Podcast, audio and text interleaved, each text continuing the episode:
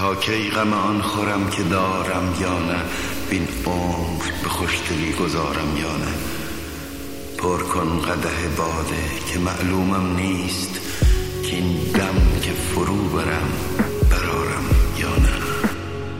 اولین قسمت از پادکست قده رو گوش می‌کنید. پادکستی که به تازگی شروع کردم. اینجا رادیو رنگست و من.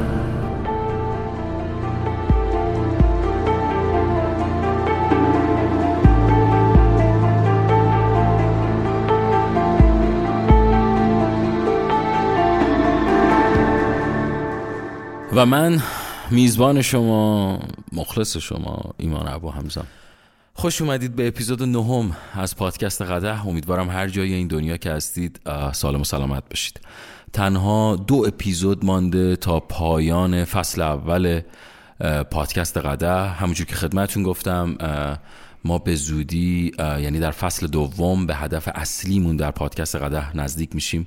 خیلی از دوستان پادکست قدر رو احساس می‌کنم خیلی زود قضاوت کردن ولی در فصل دوم متوجه میشن که پادکست قدر نمونه مشابهی نداره و کاملا متفاوته. اگر باز هم میگم پادکست رو با کتاب هنر ظریف رهایی از دغدغه ها شروع کردیم دلایلی داشته که خدمتتون در فصل دوم میگم و منتظر فصل دوم باشید.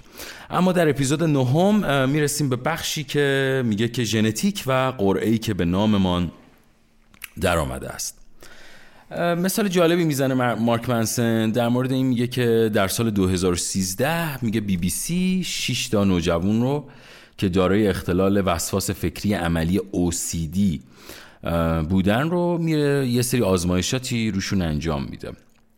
میگه یکی از اونها ایموجن بود اگه اشتباه نکنم اسمش. میگه دختری 17 ساله بود که نیاز مهار ناپذیری داشت تا به هر سطح صافی که می‌رسد ضربه بزنه. اگر موفق به انجام این کار نمی‌شد با سیلی از افکار وحشتناک درباره مرگ خانوادهش روبرو شد نوجوان دیگر جان بود که نیاز داشت هر کاری رو با دو طرف بدنش انجام بده. دست دادن با هر دو دست خوردن غذا با هر دو دست گذشتن از مثلا یه پلهی با هر دو پای خودش و از اینجور مشکلاتی که داشتن. میگه نوجوان دیگری هم بود که اسمش جک بود و جک یک میکروب حراس کلاسیک بود و حاضر نبود بدون پوشیدن دستکش از خونه بیرون بره. آب رو همیشه میجوشون می‌خورد و از خوردن غذایی که خودش نشسته بود یا خودش آماده نکرده بود امتناع می‌کرد و حراس داشت. اما می‌رسیم در مورد حالا ادامه که مارک منسن میگه که میگه اولین کاری که روانشناسا توی این پروژه انجام میدن اینه که به بچه ها میگن که باید نواقص خودشون رو بپذیرن. اصلا در کل در فضای کار روانشناسی در حالا سبکای مختلف فضاهای مختلف مهمترین قصد پذیرشه. میگه روانشناس هم راجع به کسانی که بیماری OCD دارن میگه که آقا اولین قصد پذیرشه. یعنی وقتی ایموژن با سیلی از افکار وحشتناک در مورد مرگ خانوادهش روبرو می‌شده باید بپذیره که خانوادهش ممکنه واقعا بمیرن و اون هیچ کاری در این باره نمی‌تونه بکنه. به عبارت ساده تر به او گفته میشه که آنچه برای او اتفاق میفته تقصیر او نیست.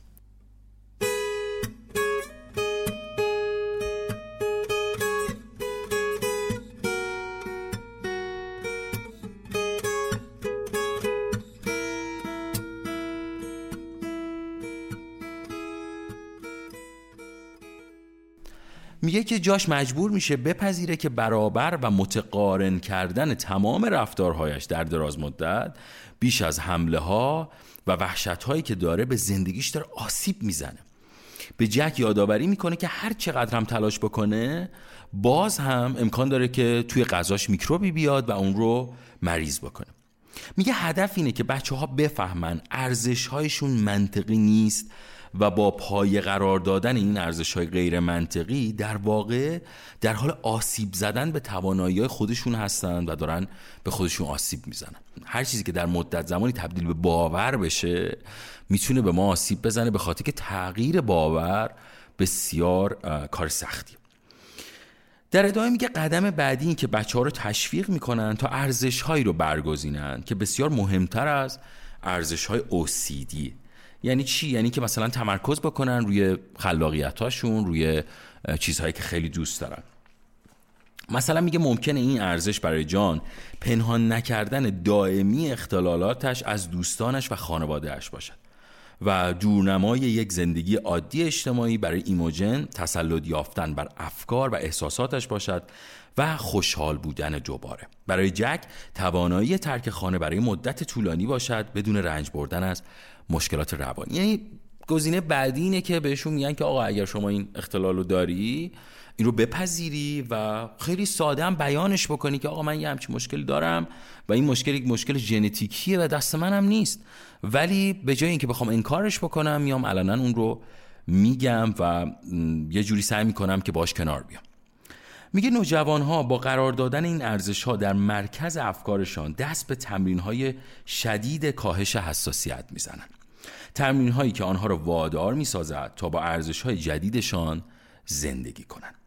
حمله های روحی به راه میافتد اشکار ریخته می شود جک به دسته ای از اشیای بیجان مش می کوبد و بعد بلافاصله دستهایش را می شوید. اما در پایان آن مستند پیشرفت های مهم حاصل می شود ایموجن دیگر نیاز به ضربه زدن به سطوح کنارش را حس نمی کند او می‌گوید دیوهایی هنوز در اعماق ذهنم هستند و احتمالا همیشه اونجا باشن. اما حالا دیگه سر صداشون کمتر شده. جاش قادره که بازه هایی به مدت 25 تا 30 دقیقه رو بدون برابرسازی رفتارهاش میان دو سمت بدنش بگذرونه.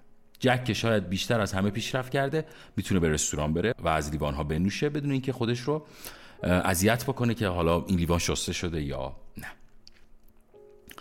میگه بسیاری از مردم متولد شدن با نقص رو. حالا چه اوسیدی باشه چه قد کوتاهی باشه یا مثلا چیزایی مثل این حالت ها میگه طوری جلوه میدن که به قول معروف انگاری مقصر خودشون بودن. اینجوری فکر می‌کنن که من ژنتیک مزخرف خودم رو انتخاب نکردم. پس اگه چیزی درست پیش نمیره تقصیر من نیست. و این درست است. آنها مقصر نیستن. اما این هنوز مسئولیت اونهاست. میگه که مارک مسایی مثال می‌زنه میگه من در دوران دانشگاه رویایی متوهمانه داشتم دوست داشتم یک پوکرباز حرفه‌ای باشم. بازی می‌کردم و برنده می‌شدم. میگه سرگرم کننده هم بود اما بعد از نزدیک به یک سال به صورت جدی کنار کشیدم. سبک زندگی بیدار ماندن در تمام طول و شب و خیره ماندن به صفحه رایانه و برنده شدن هزاران دلار در یک روز و باختن تقریبا تمام اون پول. میگه مناسب من نبود. سالمترین یا از لحاظ احساسی پایدارترین راه برای گذران زندگی نبود. به حال آن مدتی که بازی می‌کردم تاثیر عمیقی بر بینشم گذاشت. میگه زیبایی پوکر این است که گرچه شانس همیشه در آن دخیل است نتایج دراز مدت بازی را تعیین نمی کند یک نفر ممکن است کارت های بدی بگیرد و کسی را که کارت های عالی گرفته است شکستد البته کسی که کارت های عالی نصیبش شده است با احتمال بیشتری آن دست را می‌برد. اما در نهایت تصمیم هایی که هر بازیگر در حین بازی می‌گیرند برنده را مشخص می‌کنند میگه من زندگی رو هم بر همین مبنا می‌بینم.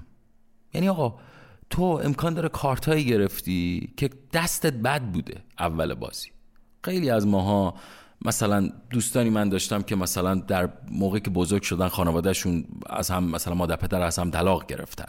یا من دوستانی داشتم که مثلا همین مشکل اوسیدی داشتن. یا مثلا آدمهایی رو می‌شناسم که حتی با بینایی نداشتن. من یکی از دوستانم که بسیارم هنرمند هست مشکل بینایی داره. یک زمانی که فکر می‌کنم ده و یا ده یا دوازده سالش بوده به صورت کاملا ژنتیکی متاسفانه هفتاد یا هشتاد درصد بیناییش رو از دست میده. اما بعد اون رو میپذیره و الان یک نوازنده و یک تنظیم کننده فوق العاده است. مارک پنسن هم دقیقا داره به این نکته اشاره می‌کنه که این کارت ها تصمیم گیرنده برای زندگی ما نیستن. درسته می‌تونن تأثیر گذار باشن اما تصمیم گیرنده برای زندگی ما نیستن و در انتها کسی برنده است که بتونه با اون کارت ها خوب بازی بکنه. خب این هم بخشی بود راجع به قصه ژنتیک. حالا اگه دوست دارید می‌تونید برید حالا کتاب رو تهیه بکنید و بخش دیگری از کتاب بخونید ولی وظیفه بود که من برچون بخونم. یه پارت دیگه ای هم داره توی این فصل که خیلی به نظرم مهمه یا شاید مثلا می‌تونم بگم تو جامعه ایران یا حتی خود من و خیلی از ماها درگیر این جمله ایم یا درگیر این کلمه ایم بهتر بگم. میگه مد قربانی بودن یعنی کلمه به نام قربانی. شما اگر در ایران یا با خیلی از دوستانتون که صحبت بکنید حتی تو خانواده همیشه یه کسی میگه که ببین من قربانی بودم. مثلا آقا کاش که مثلا تو شرکت مثلا یه ذره به من اهمیتی بیشتری می‌دادن. یا مثلا تو بچگی مثلا منو نفرستادن فلان کلاس. یا مثلا اینا همه احساسات قربانی بودن و باعث این میشه که ما رو از پیشرفت از اینکه جلو بریم یه مقداری راه ما رو سخت می‌کنه. دقیقا هم به صورت خلاصه در کتاب مارک منسن راجع به همین داستان صحبت می‌کنه. که حالا یه مثال هایی هم می‌زنه حالا به خاطر اینکه خیلی زیاده من دیگه وارد بحثش نمیشم. اما نکته بعدی که وجود داره توی فصل بعدی که دوست دارم توی اپیزود نهم بهش بپردازم میگه شما درباره همه چیز اشتباه می‌کنید. من هم همینطور. میگه که 500 سال پیش نقشکش ها عقیده داشتن. کالیفرنیا جزیره است. دکترها عقیده داشتن که شکافتن بازی یک نفر یا ایجاد خونریزی در هر جای بدن می‌تواند بیماری ها را درمان کند. دانشمندان میپنداشتند که آتش از چیزی به نام فلوژیستون فلوژیستون ساخته شده است. زنها ایمان داشتند که مالیدن ادرار سگ بر روی صورتشان خواص ضد پیری دارد. ستاره شناسا تصور می‌کردند که خورشید به دور زمین میچرخد. یعنی کلی عقاید هایی که بسیاری از انسان ها عقاید واقعی داشتن. یعنی فکر می‌کردن که آقا واقعا اینجوریه. ولی سالها گذشته علم اومده تحقیقات اومده و به این نتیجه رسیدن که آقا داشتن اشتباه می‌کردن. تو بخش روانشناسی هم همینو داره مارک منسن میگه. میگه که آقا شما درباره همه چیز می‌تونی اشتباه بکنی و باید بپذیری که آقا من می‌تونم اشتباه بکنم و قرار نیست هر چیزی که من بگم درست باشه. توی این بخش حالا یه مثال هایی هم مارک منسن می‌زنه که همه چیز به قول معروف می‌تونه اشتباه باشه. و اون هم این هستش که خب بذارید به اون بخش مثالش رو بیارم. آها میگه من وقتی بچه بودم فکر می‌کردم در حد متوسط نوعی سبزیجات هست. در حد متوسط نوعی سبزیجات میگه تمایل به خوردنش نداشتم. فکر می‌کردم برادرم گذرگاه مخفیانه ای در خانه مادر بزرگم یافته است چون می‌توانست از بیرون خانه سر در بیاورد بدون اینکه از دستشویی خارج شود. همچنین فکر می‌کردم وقتی دوستم و خانوادهش به واشنگتن سر می‌زنند در واقع به گذشته سفر می‌کردند و به زبان دایناسورها باز میگشتند چون بالاخره سی مال خیلی وقت پیش بود. سی مخفف پیش از میلاد مسیح و همچنین توی بریتیش کلمبیا. حالا اگر نمی‌دونستید. میگه در نوجوانی به همه می‌گفتم که چیزی برایم مهم نیست. در حالی که به همه چیز زیاده اهمیت می‌دادم. دیگران بدون اینکه حتی بدانم بر دنیایم حکومت می‌کردن فکر می‌کردن خوشحالی سرنوشت است نه انتخاب. فکر می‌کردم عشق چیزی است که خودش اتفاق میافتد نه اینکه چیزی باشد که به خاطرش تلاش کنید. فکر می‌کردم که باحال بودن با تمرین و یاد گرفتن از, از دیگران به دست میآید نه با ابداعات شخصی. وقتی با همدم اولم بودم فکر می‌کردم که تا ابد با هم خواهیم بود. وقتی که رابطه ما به آخر رسید فکر می‌کردم که هرگز چنین احساسی رو دوباره با هیچ زن دیگری نخواهم داشت. وقتی که دوباره همان احساس را با دیگری یافتم فکر کردم که عشق به تنهایی کافی نیست. بعد دریافتم که هر شخص خودش تصمیم می‌گیرد که چه چیزی کافی است و اینکه عشق می‌تواند هر آنچه باشد که خودمان می‌خواهیم. خلاص راجع به یه سری باورها صحبت می‌کنه یه پارت مثال جالبی هم راجع به مایکل جردن می‌زنه. میگه نقل معروفی از مایکل جردنه که میگه بارها بارها زمین خورده است و به همین خاطر موفق شده است. خب من هم همیشه درباره همه چیز اشتباه کردم. بارها و بارها به همین خاطر است که زندگیم بهتر شده است. یعنی در کل بخوام اگه این بحث خیلی راحت بگم و دیگه نریم هی صد تا مثال بزنیم اینی که حرفش اینه. میگه آقا تو اگر بچسبی به یک سری باورها و احساس بکنی که اون باورهایی که در ذهنت ساختی باورهای درستیان هیچ وقت مسیر برات همبار نمیشه و هیچ وقت تو تغییر پیدا نمی‌کنی. یعنی بزرگترین مشکلاتی که این روزها از لحاظ روانشناسی آدم ها تجربه می‌کنن تکیه بر باورهای قدیمیه و نمی‌خوان که این باورها رو درست بکنن. من برادرم یک بار یه خیلی نه روانشناس البته خب اهل کتابه ولی یه بار یه حرف جالبی چند سال پیش به من زد. گفتش که آقا ذهن هم مثل خانه مثل اتاق مثل سرویس بهداشتی که ما میریم گهگداری احتیاج به تمیزکاری داره. یعنی آقا شما میری چطور خونت وسیله مثلا آتش ریخته؟ میای تمیز می‌کنی اون چیزایی که می‌خوای رو نگه میداری یعنی چیزایی که احساس می‌کنی باعث پیشرفت تو میشن و اون عقایدی که احساس می‌کنی که سالها باعث عدم پیشرفت تو شدن اونها رو کم کم کم کم دور میریزی. یعنی همون قصه بهداشت روانی که حالا توی انواع اقسام روانشناسی ها وجود داره. این صحبت رو مارک منسن می‌کنه تا بیاد برسه به یک جمله کلیدی. و اونم اینه معمار عقاید شخصی خودم یه مثال می‌زنه میگه آقا این رو امتحان کنید. کسی را به دلخواه بیاورید و او را در اتاقی قرار دهید که چند دکمه برای فشردن دارد. میگه بگویید چیز نامشخص است که باید کشف کند و اگر عمل معینی انجام دهد و از هر مرحله بگذرد چراغی چشمک خواهد زد که نشان می‌دهد یک امتیاز گرفته است. سپس به او بگویید که ببیند ظرف یک بازه سی دقیقه‌ای چند امتیاز می‌تواند بگیرد. میگه وقتی روانشناس چنین کاری کند آنچه رخ داد همان چیزی بود که می‌شد انتظار داشت و شروع به فشار دادن تصادفی دکمه می‌کند تا اینکه بالاخره چراغ روشن شود و به او نشان داد یک امتیاز گرفته است. طبیعتا سعی می‌کند همان کاری را که می‌کرده است تکرار کند تا امتیاز بیشتری بگیرد. اما این بار چراغ روشن نمی شود بعد کم کم سعی می کند راه های پیچیده تری امتحان کند. این دکمه را سه بار فشار بدهد. این یکی دکمه را پنج ثانیه صبر کند. دینگ یک امتیاز دیگر.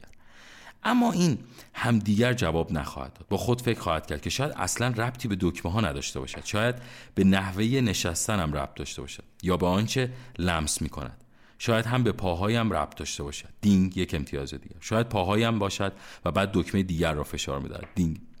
میگه عموما ظرف 10 تا 15 دقیقه افراد سازوکار کسب امتیاز بیشتر را دریافتن. به خاطر سپردن ترتیب دکمه های فشار داده شده در یک زمان معین. چیز عجیب مثل ایستادن روی یک پاست. میگه اما قسمت خندهدار اینجاست. امتیازها در واقع تصادفی هستن. هیچ ترتیبی وجود نداره. هیچ الگویی وجود نداره.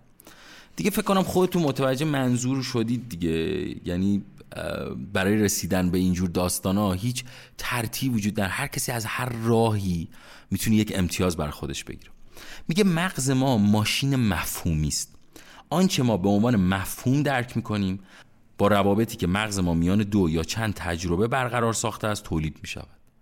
یعنی ما اگه مثلا یه کاری انجام میدیم و بعد احساس می‌کنیم که اون جواب داده ناخداگاه مغزمون میگه خب دوباره اون کار رو بعد انجام بدیم که دوباره بتونیم امتیاز بگیریم. و اینها باز برمیگرده به همین داستان. و حرف و موضوع اینجاست که میگه که آقا تو عقاید خودت در نظر می‌گیری خودت عقایدتو می‌سازی. یه کسی مثلا برای دادن اون زدن اون دکمه دکمه رو می‌زنه پاشو می‌گیره بالا. یکی میاد دو تا دکمه رو با هم نگه میداره و به یک نتیجه می‌رسه و امتیاز می‌گیره. یکی چهار تا انگشتاشو می‌ذاره اون دکمه.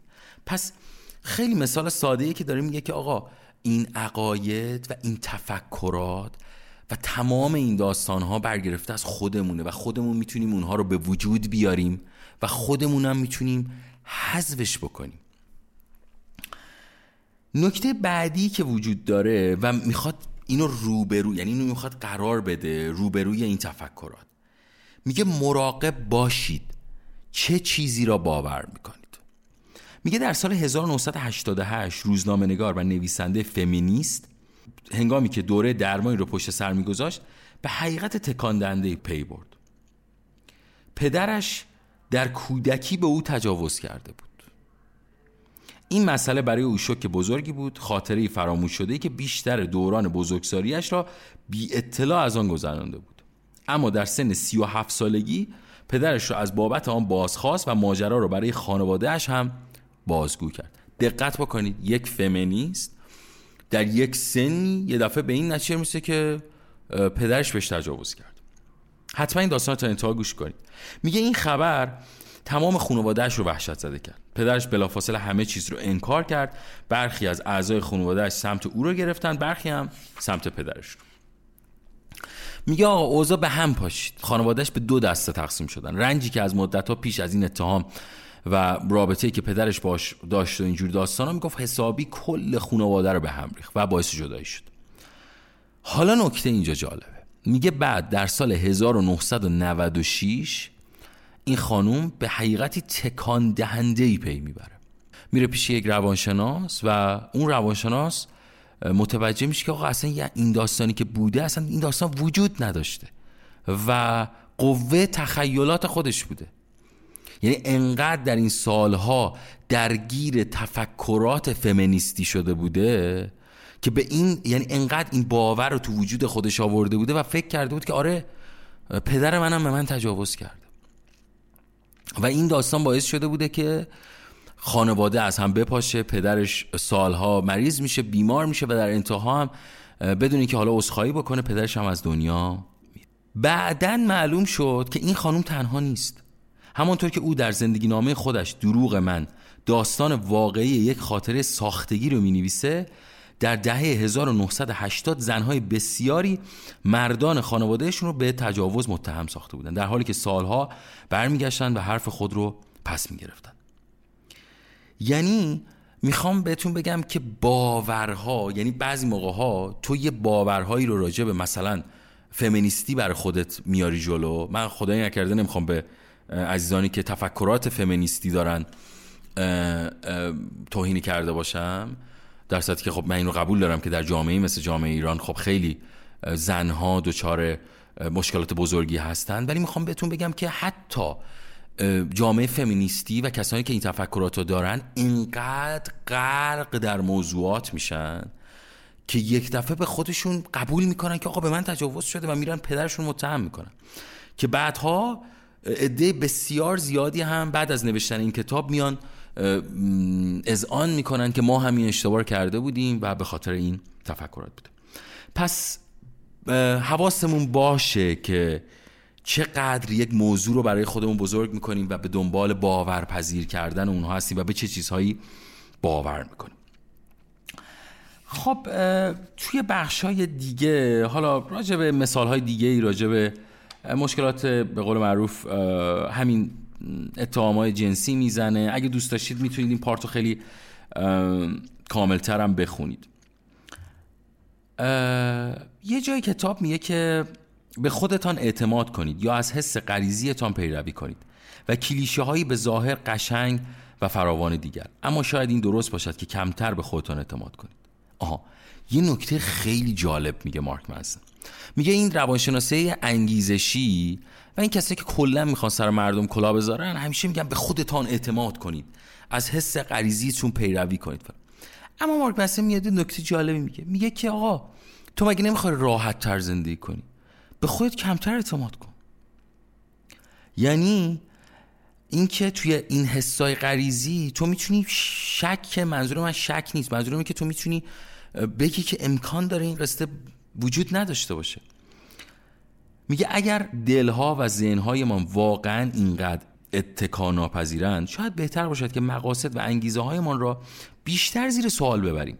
اگر ما همیشه و در تمام موارد در اشتباه هستیم در این صورت آیا تردید نفس و بازنگری جدی در عقاید و تصورات خودمان تنها راه منطقی برای پیشرفت نیست؟ من می‌خوام اپیزود نهم رو همینجا تموم بکنم. بسیار اپیزود خیلی خوبی بود از نگاه خودم و خیلی می‌تونه ما رو به چالش بکشه. و امیدوارم که این اپیزود رو با دقت گوش کرده باشید. هفته دیگه قسمت دهم پادکست قده منتشر میشه و پایان فصل اول هست. اگر پادکست قده دوست دارید ما رو به دوستانتون معرفی بکنید. اگر دوست دارید ما رو حمایت کنید از طریق سایت هامی باش می‌تونید این کار رو انجام امیدوارم هر جای این دنیا که هستید سالم و سلامت باشید و تا قسمت دیگه و قده دیگه همه شما رو به خدای بزرگ میسپارم.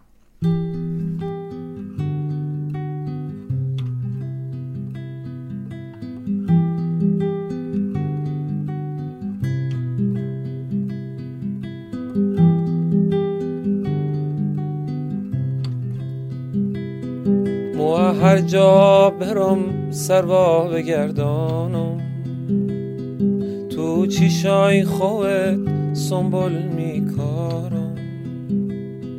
مو هر جا برم سروا بگردانم تو چیشای خوت سنبول میکارم.